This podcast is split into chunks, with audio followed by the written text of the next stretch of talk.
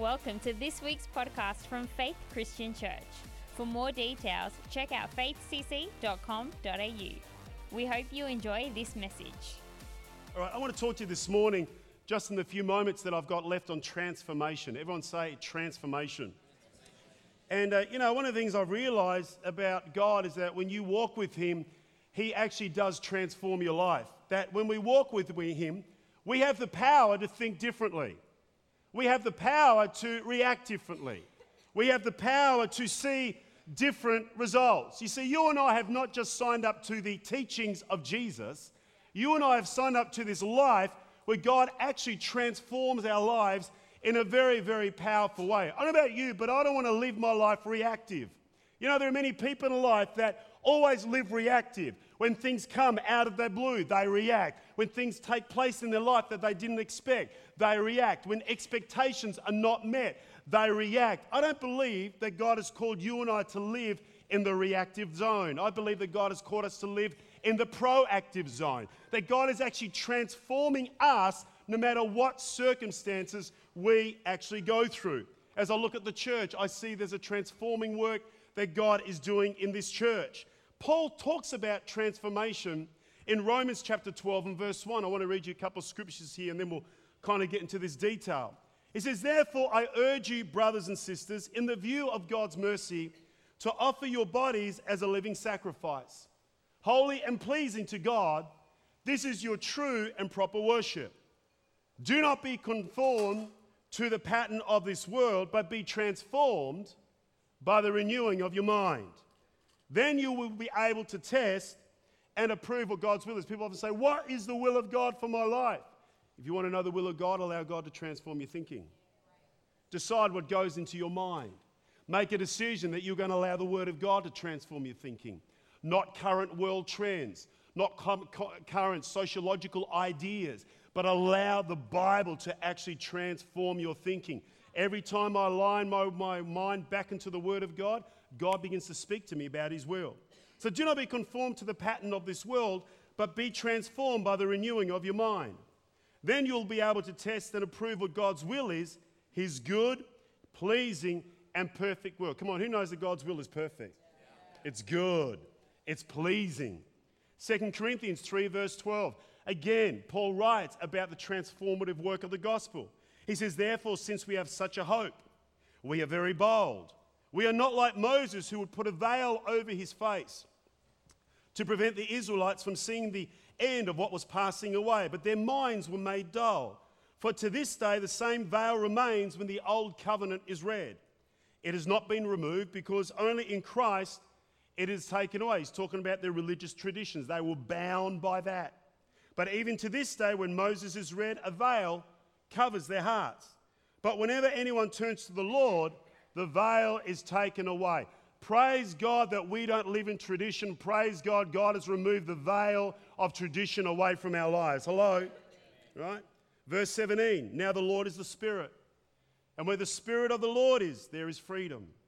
And we all who are with unveiled faces contemplate the Lord's glory, are being transformed into His image, are being transformed into His image. I want to say this when you gave your life to Jesus, you were not transformed into the image of your broken childhood or maybe generational things that have been passed down from your family or behavioral traits that you have learnt from your mum and dad, whether good or bad. But when you gave your life to Jesus, He has given you the power to be transformed into His likeness. Isn't that awesome? My dad tells me the story when he was growing up, as he came from an abusive childhood. When he gave his life to Jesus, he just made that decision that would not be for his family. And there was a transformation that took place. I should have statistically grown up in an abusive childhood. But somewhere along the way, when my dad gave his life to Jesus, everything changed in his heart. He became a completely different person. And I'm now living in the blessing of that. And so we all who with unveiled faces contemplate the Lord's glory are being transformed into his image with ever increasing glory which comes from the Lord who is the Spirit. That word transform basically means to become completely different. To become completely different. In other words, before Jesus, you were someone. After Jesus, you were someone else. In other words, you're not the same. you see things differently, you respond differently, your language is different, the way that you believe for things is different, your insecurities are different, the things in your life that are weaknesses are different. There's a transformation that has taken place. You just haven't adopted the lifestyle of Christianity or the teachings of Jesus. There is a significant transformation that has taken place. And I want to say this to you today is that many times we can reduce our Christian life just down to a lifestyle or a series of choices, we can believe for significant transformation in all areas of our lives. One of the things that we see in the book of Luke, chapter 5 and verse 1, is that we see the calling of the disciples. If we look at this whole idea of transformation, and uh, you know, we often look at the disciples and just the way they responded to Jesus, the Bible says they left their boats to follow him. They left everything to follow him. And we say, wow, that is the benchmark of what discipleship is, at, is about. But my question is, why did they do that? What was so compelling about Jesus that made them leave everything to follow him? I think there is some idea here about transformation that we can understand. And it talks about this in Luke chapter 5 and verse 1. It says, One day, as Jesus was standing by the lake of Gennesaret, the people were crowding in around him and they were listening to the word of God. So they recognized that he was a teacher. He saw at the water's edge two boats left there by the fishermen who were washing their nets. He got into one of the boats, the one belonging to Simon, and asked him to put it out a little on the shore. Then he sat down and taught the people from the boat. When he'd finished speaking, he said to Simon, uh, Put out into deep water and let down the nets for a catch. Simon answered, Master, we've worked hard all night and have not caught anything. But if you say so, I will let down the nets. I want you to notice that Simon calls him Master. In other words, he had an idea who Jesus was. There was no doubt that he was part of the crowd that was listening to Jesus' teaching. The fact that Jesus jumped into the boat uh, for Simon kind of gives an idea that he was okay with that. It wasn't like a complete stranger. He must have heard him preach, he must have seen him around, he must have heard the different people speak about Jesus. Jesus had begun a reputation that had preceded him. And so there was a sense of familiarity with Simon and Jesus because he kind of knew what this man was about, but he didn't really understand him fully. And so he jumps into the, the boat and he begins to preach. When he finishes, at to that point, Simon was just part of the other crowd. Simon answered, We've worked hard all night and they're not caught anything, but if you say so, I will let down the nets. When they'd done so, they caught such a large number of fish that their nets began to break. So they signaled their partners in the other boat to come and help them, and they came and they filled both boats so full that they began to sink. And I love this in verse 8. Now, when Simon Peter saw this, he'd heard about Jesus, he'd heard his teaching. But now, after the miracle, when he saw this, there was a transformation that took place. He fell at Jesus' knees and he said, Go away from me, Lord, I'm a sinful man. For he and all his companions were astonished at the catch of fish they'd taken. And so were James and John, the sons of Zebedee, Simon's partners. And then Jesus said to Simon, Don't be afraid. From now on, you'll fish for people. Listen, verse 11 they pulled their boats up on the shore, they left everything, and they followed him. Luke begins this, this phrase, this, this story, with one day. The translators actually got it slightly wrong. That word in the Greek actually doesn't mean one day, the word in the Greek actually means it happened. In other words, it was so profound, so life changing. It blew their mind that even Luke, years later, when he's writing about this event, he goes, You need to understand this was not a fairy tale. This was not a story that someone made up. It wasn't just a one day in the woods far, far away. It actually happened. And in that moment, in that moment, it wasn't just the words of Jesus that actually made these guys sell up everything and follow him. It was the very fact that he had completely transformed their situation. Church, I've got to say this to you. You look at now, you get to the end of the, the, the, the, resurrection after Jesus had risen from the dead. And we find that the disciples had gone through many seasons. And no doubt they'd gone through the disappointment in the early days of thinking that he died. And no doubt they were wondering what this actually all meant. We know the story about them walking the road to Emmaus. That the Bible says that he came alongside of them and they didn't even recognize him. And yet the Bible says that when he walked away, that their hearts burned within them. Right? They didn't actually expect him to actually rise from the dead to do this supernatural miracle. But now, at the end, as they see him a number of times, we begin to get this idea that again, Jesus does an amazing miracle. John chapter 21, verse 1 to 9. It's almost like deja vu. It's almost like he's taken them back to that first time that he reminded them about how powerful he was. Afterwards, Jesus appeared again to his disciples. And by the Sea of Galilee, it happened this way Simon Peter, Thomas, also known as Didymus, and Nathanael from Cana in Galilee, the sons of Zebedee, and two other disciples were together. I'm going out to fish, Simon Peter told them. And they said, We're going with you. Some scholars would say, you know, he abandoned his call to follow Jesus. I don't think that was the case. I just think he was hungry and he was out to fish. We'll go with you. And so they went out, got into the boat, but that night they caught nothing. Two examples of the disciples catching fish, two examples of them catching nothing. I actually don't think that they were successful fishermen. Early in the morning, Jesus stood on the shore, but the disciples did not realize it was Jesus. He called out to them, Friends, have you any fish? No, they answered. He said, Throw your net on the, other, on the right side of the boat and you'll find some. And when they did, they were unable to haul the net in because of the large number of fish. Then the disciple who Jesus loved said to Peter, It is the Lord. And as soon as Simon Peter heard him say, It is the Lord, he wrapped his outer garment around him, for he'd taken it off. He jumped into the water. The other disciples followed in the boat, towing, listen, towing the net full of fish, for they were not far from the shore, about a hundred yards. And when they landed, they saw a fire of burning coals there with fish on it and some bread. Same scenario, same deal. Now at the end, now at the end, not at the beginning, but now at the end. Same deal. They'd fished hard all night. They'd caught nothing at all. Jesus says, Have you caught any fish? No, we haven't. Throw your net on the other side. That miracle, once again, that miracle of Jesus, that miracle had the ability to transform them at their moment. At, at that moment, it shifted their focus.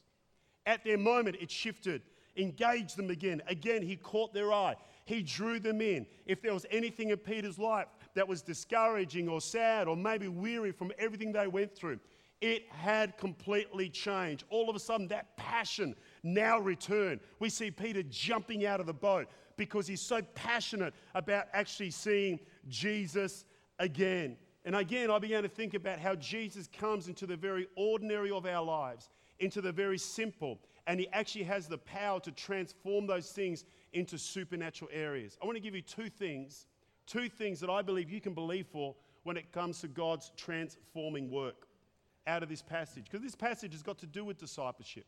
It's got to do with why these guys signed up for the Christian faith.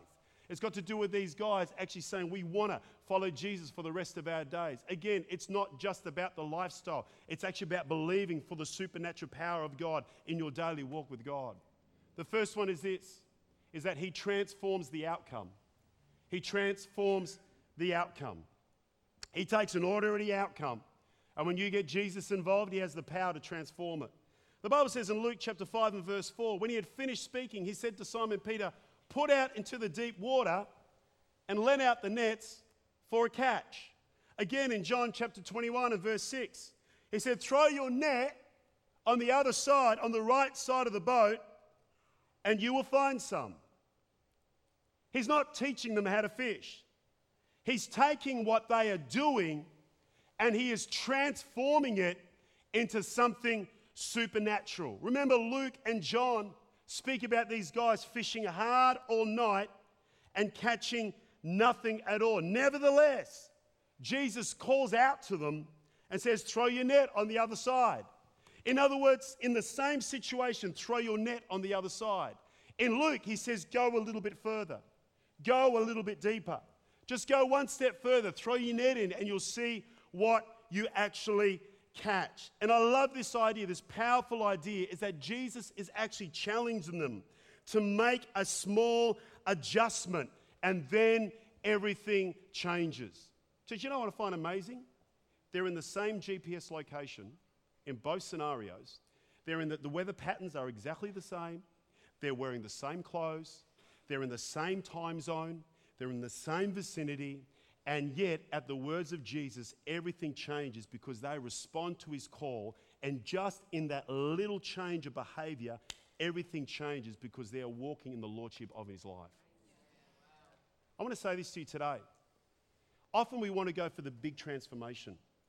I've been in pastoral life for over 25 years, and there are, there are moments that I have seen the big transformation, the big miracle, the big times that God has done a significant intervention. But I would say most times in life, God has transformed my world and the people that I've talked to their worlds by the little responses throughout. You can be in the same GPS location and you can work hard all night and catch nothing.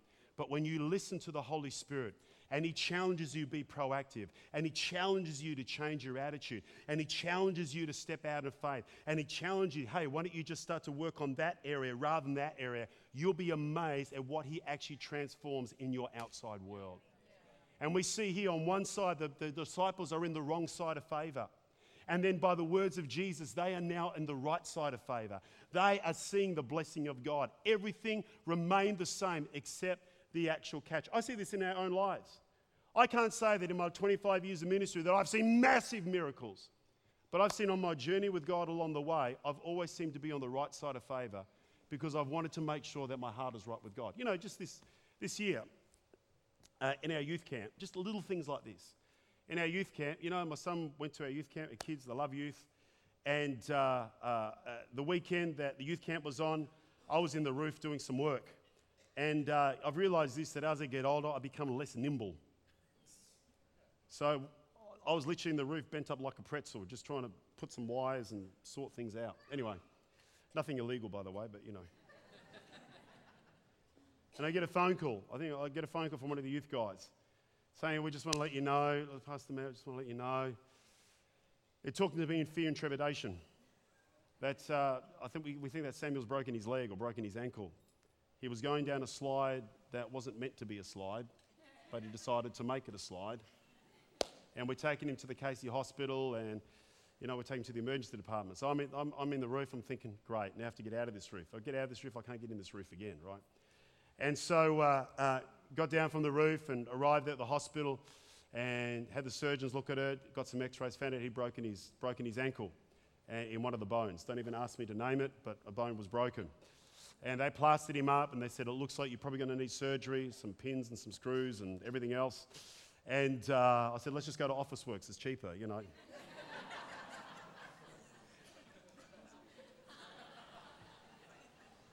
just thought I'd throw that in there. kind of worked. and uh, they said, You're going to go see a surgeon. And a few days later, we booked ourselves in to see the surgeon. He looked at it and he said, Look, you're going to need plates and you're going to need screws uh, for it to heal properly. And they said, you know, we have to do this within 10 days, uh, or else the bone will set and it'll be a problem later on. And so, uh, you know, over the weekend, you know, rest up and uh, you'll get a phone call within the 10 day period. Anyway, we didn't get a phone call. We didn't get a phone call. So it's coming up to day nine, and I'm thinking, you know, or day eight, sorry, and I'm thinking, well, it's now been a week and a half, you know, 10 day period, or two, two week period, he was saying. Uh, we have to get onto this. Just felt this, this voice inside going, give them a call, give them a call, give them a call, you know. And so I rang the hospital, quoted the number, and uh, they said, yep. They said, yeah, we see that. And he's booked in for elective surgery and he's on the wait list. It could be a few months. And uh, I remember saying to them, my family was in the car, and I said, well, I go, the, the surgeon actually said it was supposed to be done within a two week period. Uh, could do me a favour, could you just go speak to the surgeon? Is he in? Oh, yes, he happens to be in when I get off the phone, could you just have a conversation with him? Not trying to tell you what to do, but, you know, and then come back and give us a call. Five minutes later, look, you know, we got it wrong. Well, they didn't say that. They just said, yes, we need to book him in, and uh, we'll have him booked in by the end of the week. Anyway, Wednesday came along, they gave me a phone call, and they said, our surgeons are ready now. Uh, they're, they're, they're moving up the list fairly quickly. We can do the surgery today if you can get him here within the hour. I said, I'll have him here within half an hour. And uh, I rang Sam, get ready, off we go. Jumped in the car, we got there. Surgeon was there, spoke to him, a couple of guys there, said, This is what we're going to do. Church, it just ran so smoothly. So smoothly. Get to the end, and uh, when he comes out of surgery, you know, all the beds are full, so they put him in the children's ward. there is my big six foot two son in the children's ward. Had a bed to himself, had a room to himself, and just the whole thing, the whole process was just so smooth. And we get to the end, get him home on the Friday before the weekend, the surgery's done, he's now on the road to recovery. You say, oh, that's not a big deal. Well, for me, it is a big deal. You know, in the lives that we lead, to be on the right side where everything just kind of falls into place, where everything kind of lands into place, everything just kind of falls into the right. I was literally talking to someone just the other day about a guy in our church who's had cancer, and uh, that cancer has returned, and he, he's now had to have special uh, treatment, and he applied for this special treatment uh, that the Australian government knocked him back on, and, and this particular uh, man who wanted to help him out in our church started to make other phone calls, and through that, they, made, they connected him with a surgeon in the US, and now he's flying to the US, and this treatment is $700,000 and they were able to give it to him for nothing. They approved him almost on the spot. Again, the right side of favor. Come on, the right side of blessing. You can be in the same circumstance, the same vicinity. You can fish hard or not and catch nothing at all, or you can believe that God can do a transformative work in your circumstance on a daily basis. You know, last week we last week we we prayed for a young couple in our church that just had a baby girl, and there were some complications around that birth.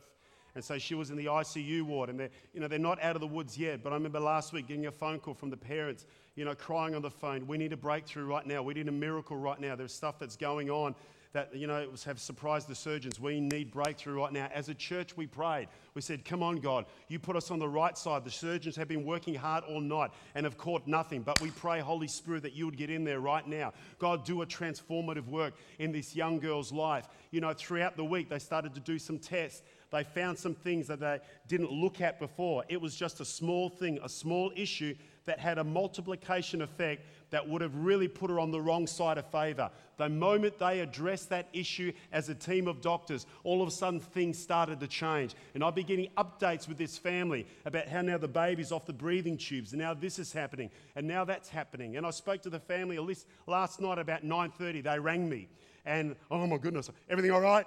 No, we're all good. Just want to say it's all good. It's all good. And uh, I said, look at look, you know, a week. Look how a week from something that was so dire to something that's heading in the right direction because of the favor and the blessing of God. You know. And I think sometimes as Christians, I think sometimes we need to shift our faith. Sometimes we treat God almost like the jackpot. God, let me hit the jackpot. What about just the little breakthroughs and blessings along the way? What about allow God to do a transformative work in your life this week? God, I don't want to fish hard in that all night and catch nothing, but God, I want to draw in a harvest. God, will you speak to me? God, will you direct me? God, will you allow me to focus on the right thing? God gives you the ability to transform the environments around you. The second one is this, and I'll finish with this, is that God not only does a transformative work in our surroundings, but God also does a transformative work in our lives as well. And I think this one here is, is, is quite significant because I think often we don't really understand this. Is that He transforms the way that you see yourself, He transforms the way that you see yourself. What makes this pa- passage powerful is not just the miracle, but the revelation of the disciple about himself. It's not just the fish, the fact that they were drawn in and that we go, wow, look at that, it's amazing. But it's the fact that Peter came to some conclusions about himself in that miracle.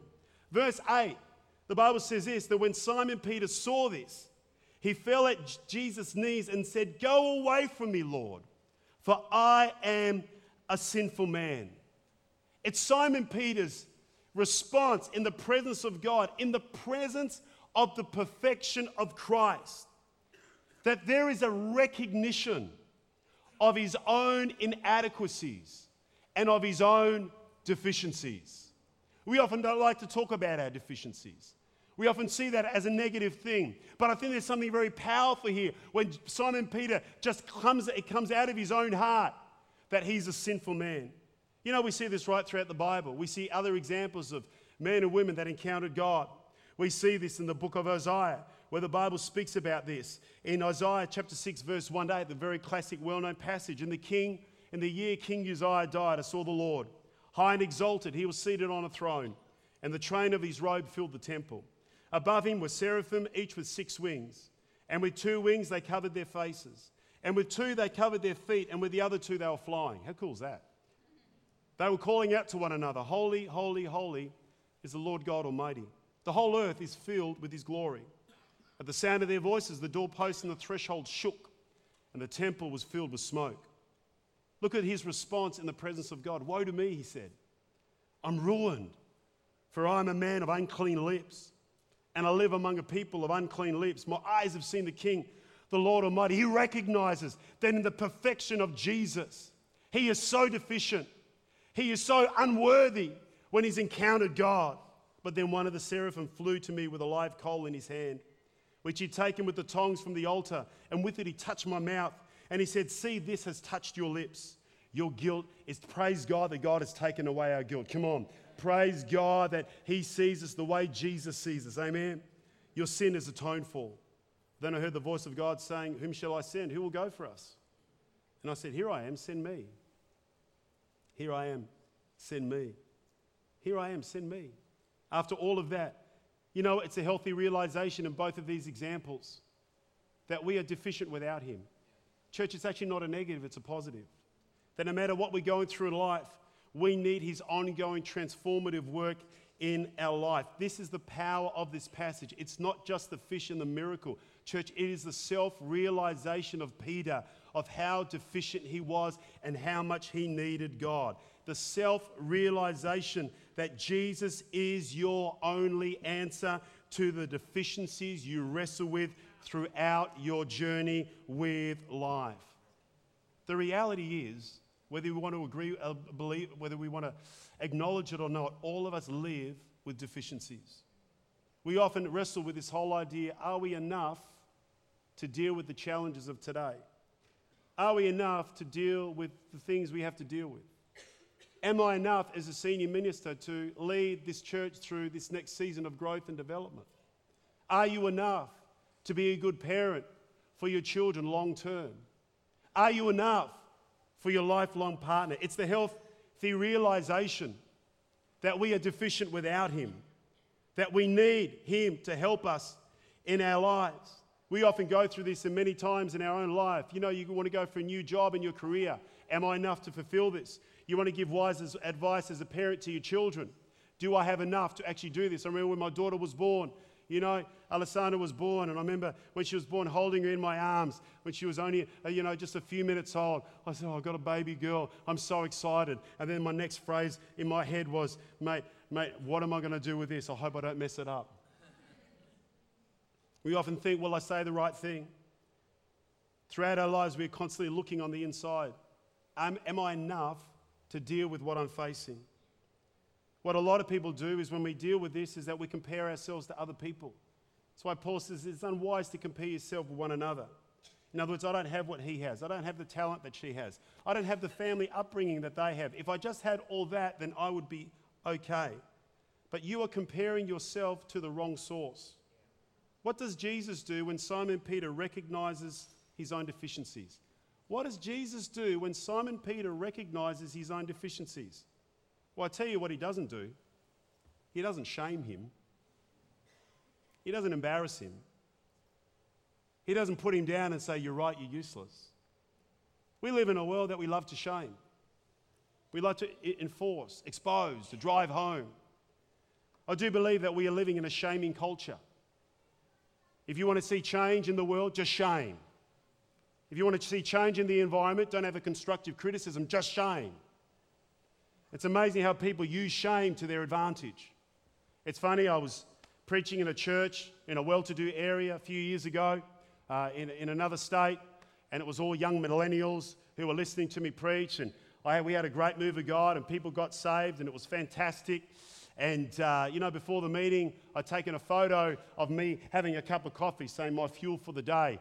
And it was in a paper cup. It was in a paper cup. My big sin for the day was that I had my coffee in a paper cup. And at the end of the meeting, someone put on my Instagram, direct message me, you know, you should be ashamed of yourself. Why didn't you use a keep cup? Why didn't you, you know, bring your cup from home? Why did you use a paper cup? And you know, and you know, men of God, you know, you should care for the environment. Yes, I've probably got a long way to go to care for the environment. But you know what? God moved. We had a powerful meeting, and you're focusing on a stupid little cup. Like, really? like, really? That probably says more about your myopic vision. Probably says more about you as a person. We just seem to, all of a sudden now, I had to feel shamed. I mean, I've got a great marriage and my kids are going well and I love the Lord, but I'm using paper cups. God help the man. Take away his credentials. He's taking a paper cup. I think there's a different way that we can actually bring change. We are really good at shaming ourselves. No one knows us the way that we know ourselves. But Jesus doesn't do that. He doesn't, hum, he doesn't humiliate. He doesn't embarrass him. He doesn't say, I told you just to prove you wrong. What does Jesus do? Want the musicians to come. What does Jesus do? He entrusts him with a new purpose. The way that Jesus deals with that is that he gives him more responsibility. The way that Jesus deals with Simon Peter's acknowledgement of his deficiencies, church is not to reinforce them, but to say, from now on, you are going to be fishers of men. We see it in Isaiah. I'm a man of unclean lips, I'm ruined. What does the angel do? He gives him a new purpose, a new call, a new destiny. And this is what I've realized is that if you want God to do a transformative work in your life, something neat, powerful needs to take place when you are honest with God. And when you are honest with the Holy Spirit about your deficiencies, when you don't see them as something that will cripple you, but when you see them as something that is going to put your reliance on God, you know what happens? God says, I can trust you. I can trust you. Because now I know that you recognize that without me, you can't do the thing that I've called you to do. See, the Pharisees, we got it all under control, we got it all taken care of. Arrogance. Yeah, we got the wealth. We've got the accolades of people. When you, before God, acknowledge your deficiencies, God, without you, I can't do this. God says, I can trust you. Because now you have a right perspective of your role in this and my role in this. And God begins to do a transformative work in your own life. So, I tell you, there are many times in my life, even, even today, that I feel deficient. God, can you do this? God, I pray. But you know what? It teaches me to rely on the Holy Spirit. It teaches me to be in a place that I need God. It teaches me in a place that I go, God, I recognize that without you, I can't do this. And for us, as, as our walk with Jesus, that is a healthy place to be in not a place that you think you got it all together. You don't need God. The moment a crisis comes, the moment a problem comes, all of a sudden you realize that you are deficient without the Holy Spirit. Praise God that He's the only one that can meet that deficiency in our lives. He doesn't shame us, He doesn't embarrass us, He doesn't drive it in. What He does, He says, I can trust you now, and I've got a higher plan and I've got a higher purpose for your, for your life. Praise God that we serve a God who loves us so much. Amen.